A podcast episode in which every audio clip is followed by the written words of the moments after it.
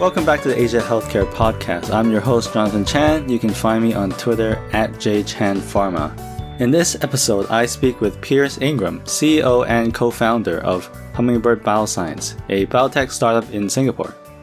Hummingbird has been on my radar for some time. When I first came across the company, what really stood out to me was their anti HER3 antibody program. And I thought that was pretty interesting because you commonly hear about HER2 from HER2 positive breast cancer, and a lot of drug companies have developed drugs targeting the HER2 receptor, but you don't really hear much about HER3. And we know that as part of cancer growth and progression, the so-called HER signaling pathway is overly active, and in the signaling process, these HER receptors pair with each other. So HER2 would pair with HER3. So it's pretty interesting to see Hummingbird developing something for HER3 specifically. The company has also been slowly and steadily garnering support for their drug R&D over the years. So for example, in the last two years, Nobel laureate James Allison joined their scientific advisory board in 2019. They've raised almost 70 million in funding through its Series A and B financing. And in response to the COVID-19 pandemic, Hummingbird began developing an antibody targeting COVID 19. Piers also recently landed a spot on Business Insider's list of top 100 people transforming business in Asia. So, with the company making so much progress in recent years, I was excited to speak to Piers. I wanted to get to know him a little bit and ask him how he founded the company, why Hummingbird is targeting less popular cancer targets like HER3, and his thoughts about where the field of cancer therapeutics is heading. So here is my conversation with Piers Ingham. Today I'm joined by Piers Ingham, CEO and co-founder of Hummingbird Bioscience. Hi Piers, welcome to the podcast. Hi Jonathan, great to great to be able to join you. Well, I'm thrilled to have you join us today to share about Hummingbird Bioscience and the business of biotech drug research and development. So uh, lots to talk about, but let's just start here. What is Hummingbird Bioscience and how did you found the company? Sure. Um, so we are a, um, a biotech uh, focused in um, biologics uh, in particular. We uh, initially founded the company in Singapore, and uh, we have a team of around uh, 50 scientists um, based here and a growing team in the US as well focusing more on um, some of the development work. Um, and uh, we are predominantly um, interested in oncology and autoimmune diseases. Uh, so, kind of really uh, good good targets where uh, biologics are able to have a, um, a pretty significant impact on the on the course of disease. Hmm. Interesting. So, and as I understand, you co-founded the company with your uh, chief scientific officer, Jerome Boyd uh, Kirkup. So, how did you meet and then ultimately decide to you know start this company together? sure. So um, the the two of us actually overlapped at uh, Imperial College um, when we were undergrads, but uh, didn't actually meet until we were in Shanghai. Um, and so um, both of us were were working in Shanghai um, about uh, five six years ago, and uh, there was an uh, Imperial College uh, alumni reception, and was glad to attend one evening after work and um, the the majority of people in the uh, in the group were finance focused, and so it was it was kind of fun to find another scientist to uh, to chat with. And uh, I think you know we, we really hit it off and, and started chatting about um, you know our academic work and um, the, the, potential applications to, to drug discovery. And you know I figured it would be uh, worth having a a second beer to follow up on some ideas, and uh, the, the rest, as they say, is history. Oh, interesting. So maybe I missed it, but uh, what were you doing in uh, Shanghai? And sure. So um, I, I, moved to Asia the, the first time in uh, 2007, uh, 2008, um, after I finished my, my PhD. Um, I worked for um, a while in, in, in, Shanghai, and then um, went went back to uh, to Europe to continue my my academic um, uh, career for, for, for a short time, and had a, position at uh, again at Imperial College um, as, as faculty. Then um, in uh, in 2010, I decided I, I, really did want to do something more applied um, and, and, shift away from the academic uh, trajectory. That that brought me to Asia for the for the second time, and um, uh, first to do an MBA, um, which was kind of the uh, the landing point into into Singapore, um, and then post MBA, uh, I spent um, four or five years working um, first as a consultant and then um, in house with one of the pharma companies in um, strategy planning roles um, in in the biopharma sector. Mm, okay. So yeah, that would answer my next question, which is um, how did you find yourself in Asia? so yeah, um, just talking about the company, your uh, company Hummingbird, you have operations in Singapore and also various locations in the U.S. So just to dive a bit a little bit deeper, what were the early days like setting up a company? As you mentioned, you were in the industry um, for a while before you decide to you know found this company yourself. So what were the early days like, and um, what helped you choose Singapore as your Asia base? Sure. So I, I think um, the, the, very earliest days of the company were, um, you know, as I guess naturally very focused on the proof of concept of the science and the the ideas that we were wanting to pursue. From kind of the earliest inception of the company, we have been interested in um, in HER3 as a as a drug target and felt that there was a lot of potential in this target that had not really been captured by previous efforts to, to drug this um, this protein. And um, we, we felt that we had some ideas of, of, how we might go about it that could be quite effective. Um, and so the, the, the, earliest days were really raising the money to uh, to demonstrate those kind of early proof of concept experiments. I think we we started with you know very um, humble beginnings, uh, you know CRO expenses on our credit cards and uh, forgiving family members. But you know after six to twelve months, um, as the the earliest data started to really emerge and it looked um, quite encouraging, we formed the company and um, with uh, support from uh, uh, a small circle of, of um, some, some some great friends and, and supporters, we uh, we ended up founding the company and and uh, hiring our first colleagues. So that's kind of around the the, the 2015 2016 uh, timeframe. Mm, okay, and you mentioned you were already here before for your I think MBA, so it wasn't like your first time um, checking out what Singapore was like, right? exactly, exactly. I, I, think I had had um, you know the, the fortunate um, opportunity when I when I first arrived in Singapore for my MBA um, to have um, been introduced through some of my previous academic network to um, some of the community in biomedical research in Singapore.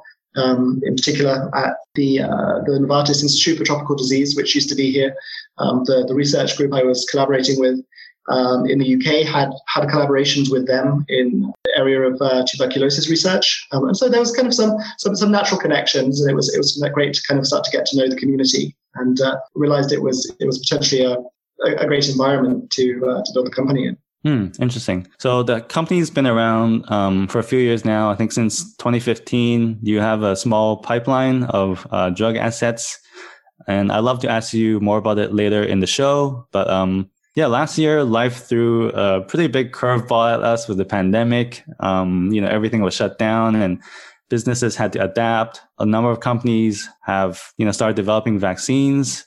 Some of them are now approved or about to be approved.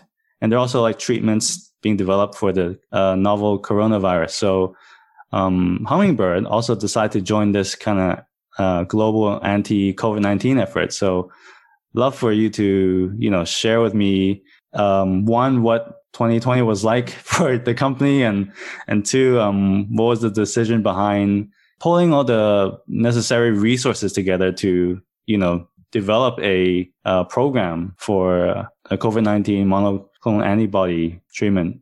Sure. Um, you know, as you as you said, I, I think uh, 2020 was uh, quite quite the year. Um, I, I, think particularly um, at the um, earlier stages of the uh, the year as, as the kind of situation unfolded, um, there's a huge uncertainty about um, you know what needed to be done, and I think that Hummingbird, along with you know, many organizations who had the capabilities to to support efforts, um, felt a, a, strong sense of, of obligation to do so.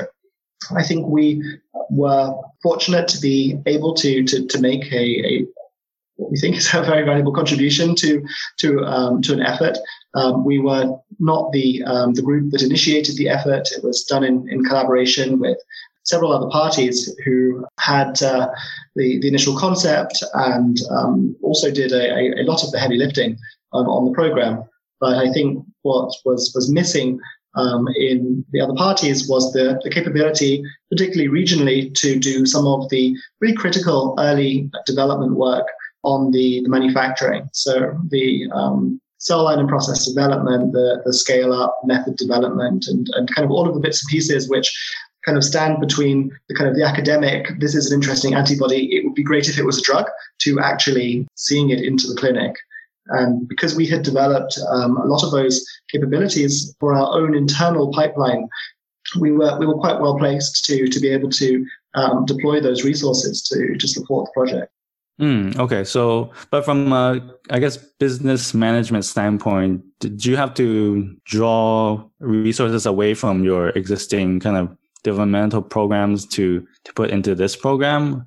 No, to, to, to an extent, yes. I think it, it, was quite timely for us in terms of the the workload um, for our other programs had actually just um, switched from being predominantly internal to more external um, as they were going into GMP manufacturing and some of the formal tox work. Um, and so there was kind of actually a little bit of additional capacity um, beyond what we would have had um, six months earlier. Um, and the the team put in just a phenomenal effort over four or five month period to to deliver on, on what needed to be done. So I, I think that it was a we, we, have no option except to, to, to try to push this forwards and, and, and do whatever needed to be done. And so uh, yeah, really salute my my colleagues' um, fantastic efforts to to deliver. Mm, that's great. And yeah, just to touch on it quickly, how is the um, I guess uh, COVID nineteen situation in Singapore? Because Hong Kong, as we we saw a little bit of a spike, uh, but it's now kind of come down a little bit. Everyone's still wearing masks and uh, there are a lot of restrictions. But uh, just one yeah. an update from you for Singapore. the, the, the on the ground report, right? you know, right now I think it's um, very low numbers. It, it's been very low numbers for for a long time now. Um, there obviously were, were early waves um, in, in different populations before the control measures really um, stepped up. I think the, the combination of the control measures with the um, border controls um, have managed to maintain a, very normal life for the majority of people in, in the country. You know, obviously it has significant impact on some businesses, which is which is very unfortunate. But for for the majority of people, I think day to day life is is relatively normal. But you know, I, there's a high degree of vigilance, of course, because I think what we've seen in in so many um, regions is that you know one one false move and um, the the virus can um, very quickly take uh, take hold in in the population, particularly with some of the new strains that um, are um, even more transmissible. So I, I think there there's a, a high degree of, of awareness, reassurance that things are okay for now, and you know, I, I, think we all we all look forward to seeing the uh, the global situation get under control and, and, the vaccines become ever more available. Mm, yeah, hopefully that is the case. Um, So yeah, coming back to your company, um, you're focusing on developing treatments for oncology, uh, autoimmune diseases and infectious diseases. And um, it says on the website at Hummingbird, we harness powerful modern approaches to systems biology and data science to better understand disease mechanisms and how to treat these through the development of rationally engineered biotherapeutics. And so this is interesting to me because I read that you um, actually started your studies in applied mathematics, but then chose to,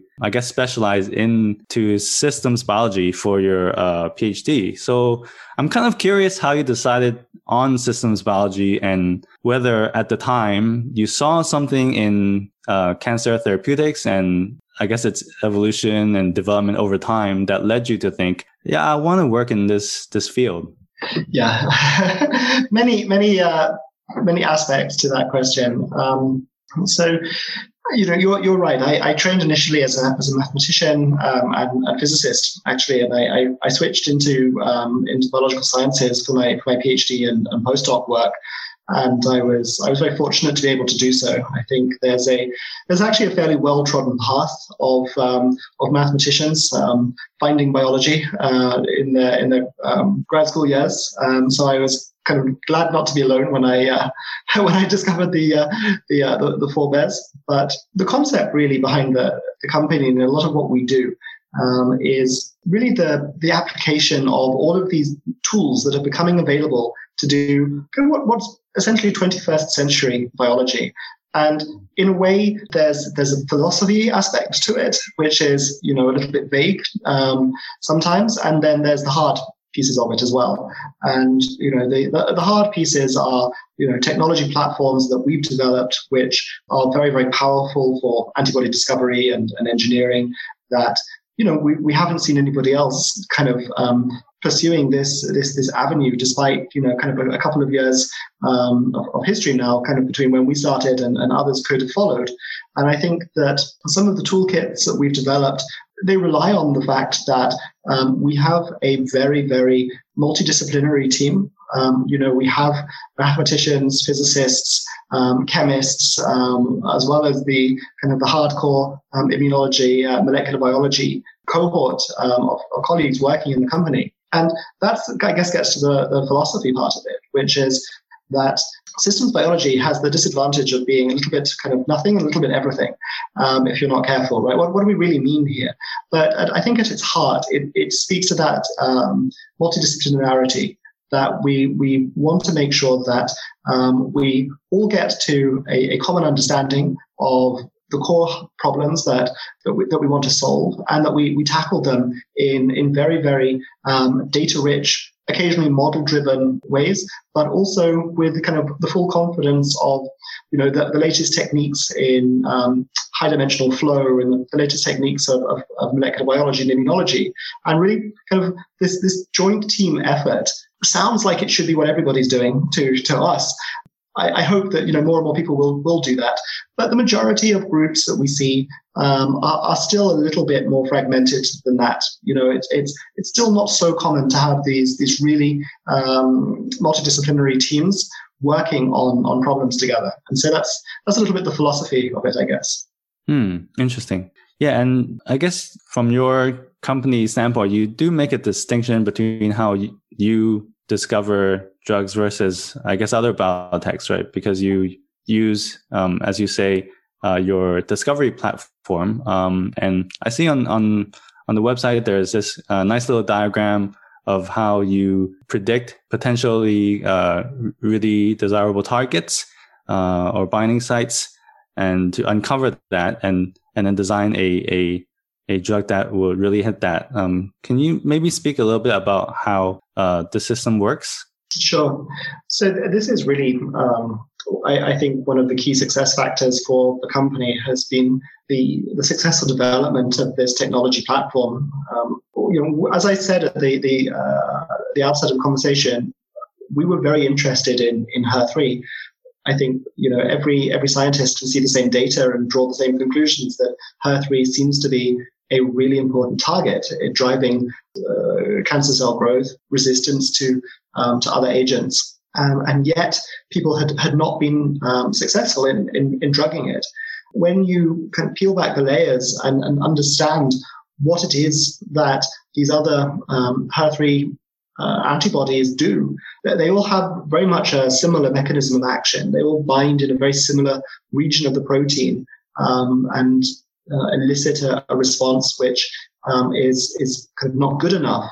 Typically, unfortunately, um, because the, that region that is very easy to get antibodies to bind to isn't necessarily the most important functional region of the protein. And so what we what we set out to do was to incorporate all of the um, structural and um, functional insights around how HER3 forms complexes with its partners, uh, particularly um, EGFR and HER2. It forms these um, these heterodimers which which signal through the PI3K pathway, um, and and how those complexes actually form, which which interfaces of the protein um, are really critical for those those complexes to form, and, and realized that none of the other antibodies were hitting those interfaces. And so what we what we set out to do was to really determine, well, within that, that interface, what's really a good epitope for an antibody to bind to that would be a, a functional but also developable drug, have all of the, uh, the safety, uh, specificity, and, and all of those other uh, attributes and then to take that forward um, and then engineer a response that actually does bind to that epitope. Um, and, and that is something quite unique to, to the company is this ability to uh, manipulate the, um, the immune response um, during the antibody discovery phase and bias it towards those, um, those sites of interest. Hmm. Yeah, I guess it's pretty challenging to go after hard to target epitopes and things like that. So, uh, was it difficult to do the hard thing? yeah, because you mentioned you were very early on, you were already interested in HER3 and um, these more hard to target epitopes. So, sure. You know, in, in, in a way, I think um, it's the only thing that a small company can do, right? I think we, we can never um, compete with the um, the big companies in terms of resources that we can um, deploy against a uh, an easy target, you know, a low hanging fruit target. So what's uh, the, the interesting and, and, meaningful opportunity for us is to go after these difficult targets where we think that the um, classical platforms uh, that the, the majority of groups have access to um, have, for whatever reason, not yielded good enough um, therapeutic candidates, and where the, the data is still kind of overwhelmingly pointing in the direction that this should be a great target if we could drug it. Um, and that kind of confluence um, of uh, kind of opportunity and challenge makes for great uh, drug discovery programs in, in our view. Mm, okay, interesting. Yeah, so like talking about your pipeline, um, we already, already mentioned HER3. So you have two lead candidates. HMBD001 is HER3 and 002 targets the, the VISTA protein. Yeah. And as we've already alluded to, these are um, pretty new targets. Uh, they're not like HER2 or PD1, PDL1, uh, CTLA4. Um, you know, these are so widely researched and um, uh, focused on already by um, big pharma and stuff. So, can you talk a little bit about Vista and how significant this is for, uh, I guess, disease progression? Sure. I think um, you know, Vista is um, it's, it's, another very good example of a of a hard target. It's, it's easy to make an antibody against Vista. It's it's very difficult to make the right antibody against Vista that has the the right functional properties, and I think that that is um, you know why it's been a, a great target for us to um, to pursue. But I think unlike HER3, where there were you know 10, 15 years of background knowledge in, in the system, which we could really take advantage of. With Vista, I think it's um, put a lot more kind of attention on our own uh, biology capabilities as a, as a company um, to really elucidate some of the fundamental biology of the target as we go because we um, obviously need to convince ourselves um, and convince partners and regulators and um, the, the community that um, this is a this is a good target. And so I think when we started to work on the program, there was quite a lot of circumstantial data showing high levels of VISTA expression in um, in tumors, showing, for example, that patients who are treated with anti-PD-1 or um, CTLA4 therapy or even with, with CAR T therapy have a response which shows kind of an increase in the number of VISTA positive uh, myeloid cells in the tumor microenvironment, which seem to be suppressing the activity of the um, of the anti-tumor uh, T cells. And so um, this kind of, as I said, was was circumstantial evidence, um, and there were absolutely you know some some fundamental um, papers out there showing knockout phenotypes, showing the, the ability of, of Vista to, to suppress T cells directly. Um, but what, what we had to do and, and, continue to do on, on kind of the research side um, is, is really start to um, further put the pieces of the story together, understand what Vista's binding partners are, what signaling pathways, which cytokines are involved, how Vista changes um, the, the microenvironment when these Vista positive cells um, are, are, present, and, and how the blockade of that alters that, that phenotype.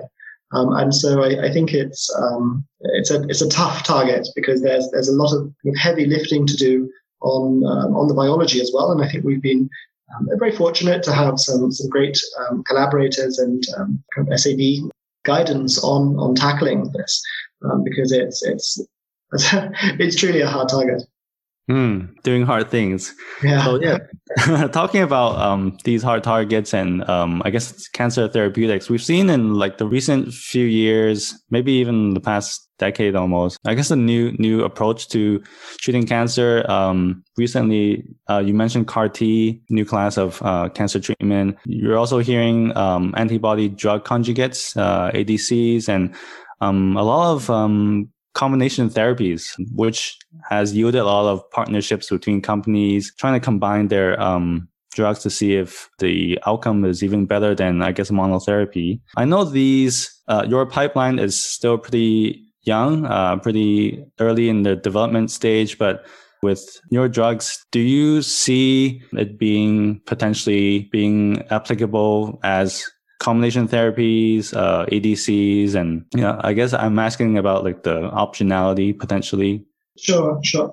So I, I think um, you know ADCs and, and other uh, kind of mechanisms that you know we can um, build on top of an antibody provides a, a lot of optionality in, in how we take a, a, a binder forwards, right? So I, I, think, you know, problem one is, is can you get an antibody that binds to the target? Problem two is, okay, now you, now you can bind the target, what do you do? And, and, and ADCs are um, potentially a, a promising additional modality once you, once you have that. But it's not, not actually a, a strong focus for, for us at present. But with, you know, regard to the, the combination opportunities and need? I think absolutely. One, one, um, I think quite profound piece of advice I had, um, you know, in early days of the company from, from a very experienced um, drug developer was that, you know, it's, it's very critical in the early days of a program to, to demonstrate the monotherapy activity of your agent. You know, you have to show that your, your drug directly impacts the system. And maybe that's no clinical benefit, ideally, um, or even just through some PD markers. But you need to show that your drug is doing something. Otherwise, you know, hmm. it's, it's very difficult to convince anyone that um, that they should be supporting um, this program. But that being said, of course, in all of these diseases, we are we are going into an existing standard of care, even in the clinical trials. If it's the, the, the, later lines of therapy, you know, these are patients who um, have been pretreated or, or may continue to receive additional treatments. We want to understand why and, and how the, the agents that we're developing will fit into that paradigm um, and what the, the underlying kind of biological rationale for, for, combinations is. And as we look kind of further up the, um, the, the, lines of care um, and understand you know, some of the new agents that are, are being developed, you know, there's sometimes a very, very compelling rationale to um, to pursue um, combinations. You know, for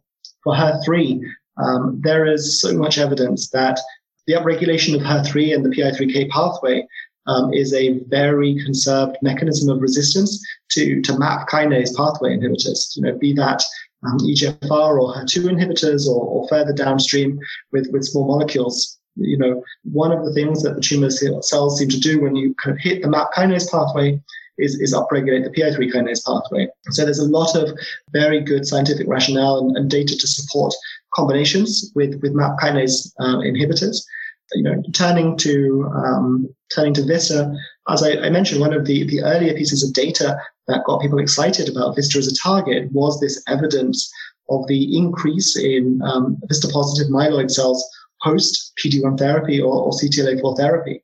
Um, and so there is a again a, a compelling scientific argument to be made to test these um, and see if the combination of anti-VISTA therapy with, with PD1 or CTLA4 blockade um, will have a, a benefit. Um, and the, the, preclinical models um, certainly suggest so. Um, and so we, we will absolutely be exploring that uh, in the clinic.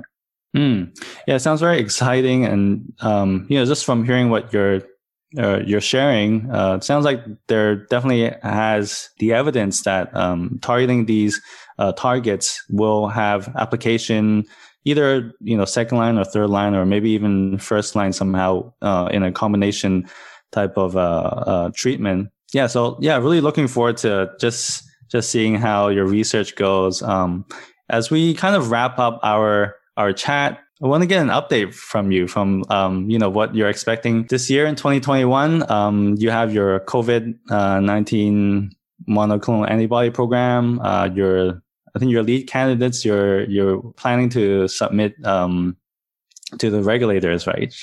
yes, both programs. Yes, the the team loves me. We've got uh, three three programs in the clinic all at the same time.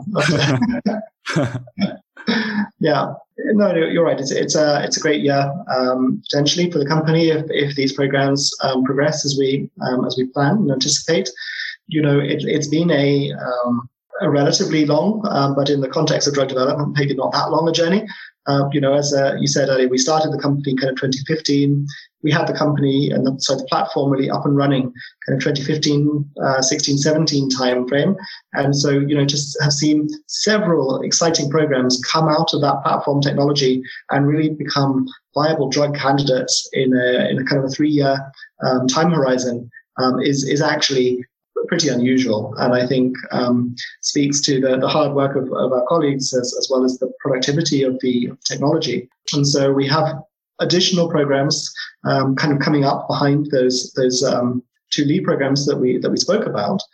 But yeah, the obviously the key for this year is the, successful initiation um, of the of the clinical programs um, for for HER3 and for Vista. Mm, okay. Are you looking to expand your pipeline even more, or do you have too much on your plate right now? so we had exactly this conversation internally yesterday. So, oh, great, we've got another fantastic antibody to this target. Who's going to develop this one? uh, looking around the room for a volunteer. Um, no, we, we have, um, beyond what's in the public uh, domain about what we're working on, as I mentioned, we have, um, we have a couple of programs that are perhaps um, kind of 15 to 18 months behind the two lead programs that we are really excited about. Um, one in um, the, the, multiple myeloma space, uh, another in uh, the lupus space, so kind of moving um, towards autoimmune disease uh, as well. Um, and then kind of behind that, um, there are many interesting targets that I think we've been able to to use as, as test cases for the platform as we, we really try to understand the, the capabilities of what this platform technology can do, um, which have a, a strong justification to, to be potentially developed as, um, as new programs. And so I think we will obviously um, take a very um, disciplined approach in terms of what we develop internally and, and what we as a still a, relatively small company can um, effectively execute on um, versus what we should um, collaborate on externally, where we may not be the best placed people to really uh, pursue these programs.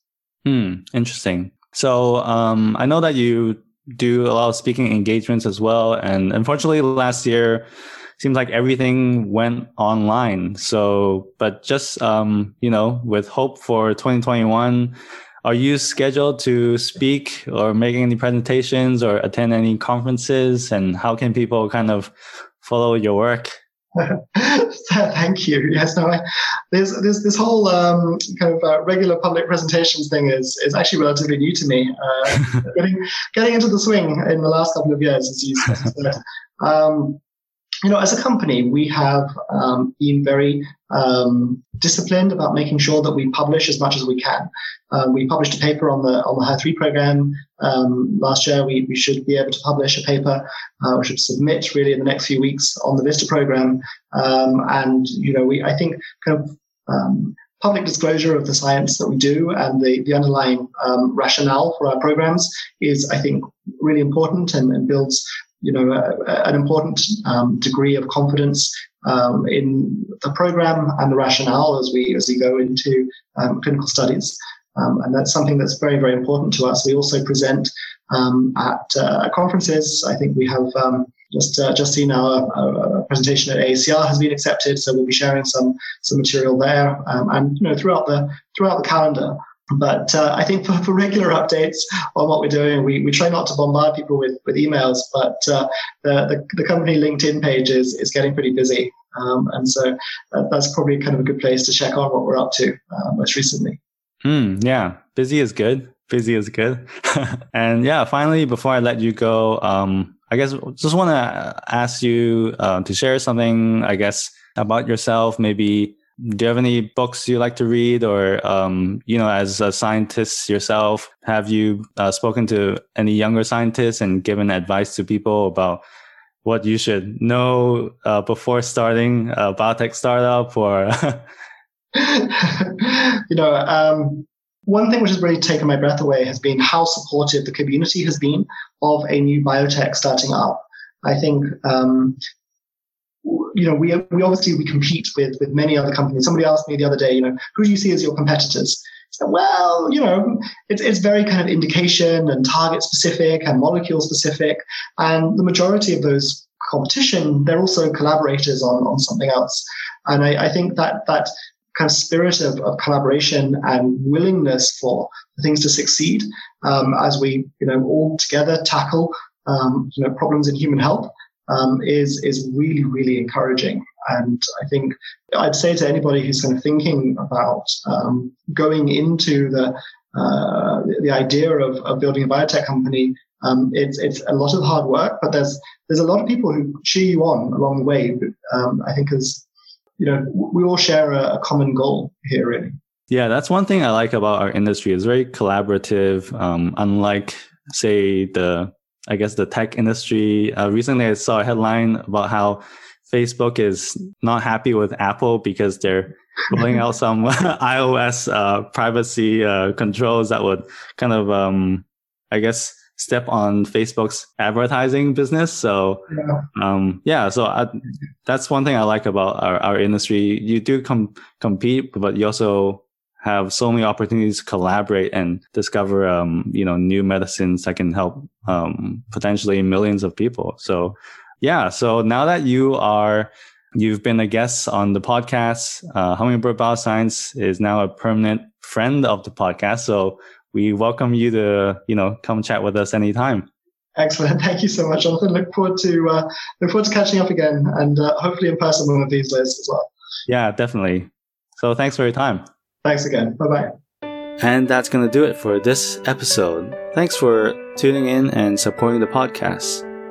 This year, I'd like to have more guests on and cover more topics. So if you haven't already, please subscribe, rate, and review the show wherever you're getting your podcasts. See you in the next episode.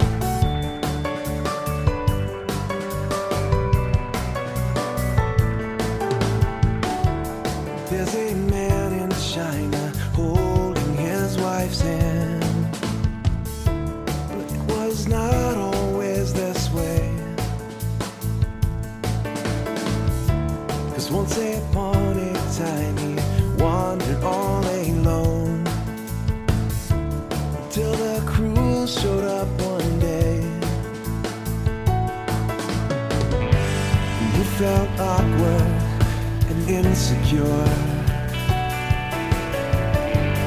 as they pulled the toll down. I don't wanna be the subject of your TV show.